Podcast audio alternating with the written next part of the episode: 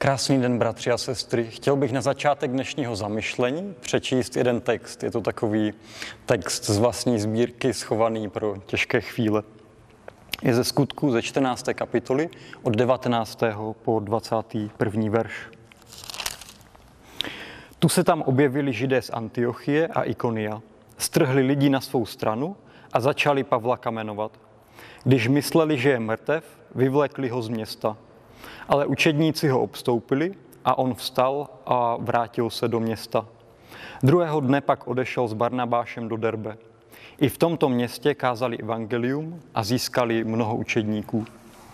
Abychom tyto verše možná trošku zasadili do kontextu, tak se jedná o událost z první misijní cesty apoštola Pavla.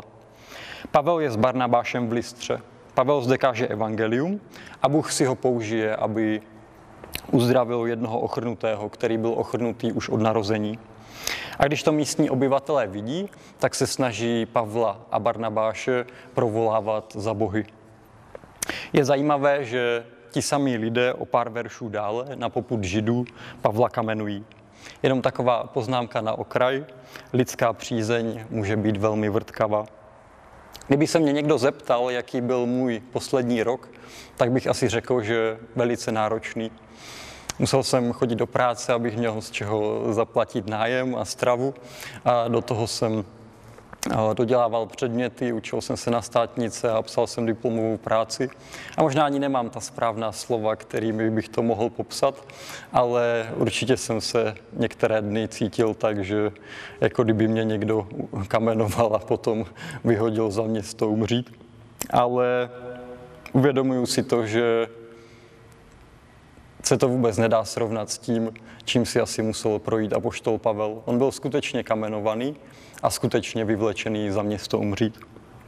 A je zajímavé, co je napsané potom. Je, v tom textu je napsané, že ho učedníci obstoupili. A já si myslím, že je velice důležité nechat se obstoupit těmi správnými lidmi. Možná lidmi, kteří si taky v životě procházejí nějakým utrpením, ale lidmi, kteří věří, že i po tom, co jsme byli sraženi k zemi, tak se znova můžeme postavit a e, znova můžeme vykročit dále. S lidmi, kteří věří, že Bůh má pro nás, náš život svůj plán. A já vím o tom, že jsou takoví lidé i v mém životě a jsem za to moc vděčný a možná bych jim i v tomto videu chtěl tak e, poděkovat a e, vyjádřit, že si uvědomuju to, že se někteří lidé za mě modlí a jsem za to vděčný. A přál bych si možná, aby nám Lukáš popsal, jak se to stalo. Jestli byl apoštol Pavel zachráněný nějakým zvláštním způsobem, uzdravený, nebo jestli se postavil v moci Ducha Svatého. Bible nám tady ale nedává žádný přesný návod na to, jak se postavit potom, co jsme možná v životě byli zasaženi příliš mnoha kameny.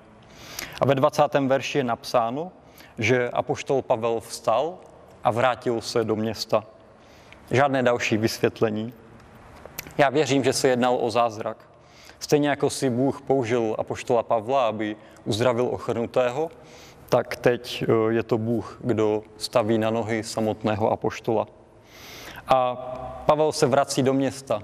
Nejde nikam jinam. Vrací se přesně tam, kde ho kamenovali. A potom je napsané, že další den odchází s Barnabášem do Derbe. Proč? Tím důvodem je evangelium. Pavel věděl, že jsou ještě další lidé, kteří potřebují slyšet evangelium. Dovolte, že se na závěr ještě krátce pomodlím. Pane Ježíši, prosím tě za všechny, kteří možná teď poslouchají toto nedokonalé zamyšlení. Já nevím, čím si v životě procházejí, ani možná kolika kameny byly v životě zasaženi, ale ty to víš a já tě tak prosím o to, aby si nás i dnes povzbuzoval. Prosím tě, aby si nám dal sílu vstát a nedívat se možná do budoucnosti se strachem, ale s vírou. Amen.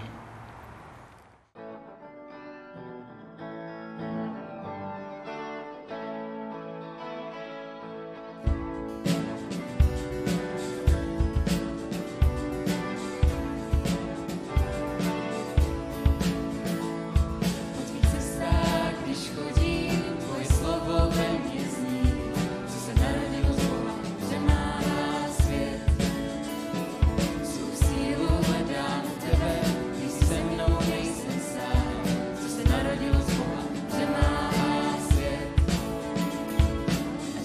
připadám si s tebou dál. Já vím, že ruka tvá mě pozvedá. Už to cítím ve mně blízko a tvůj postává. Co se narodilo zvola, přemáhá svět. To je to vítězství, co přemáhá svět. To je to vítězství, které mě budíš ty sám.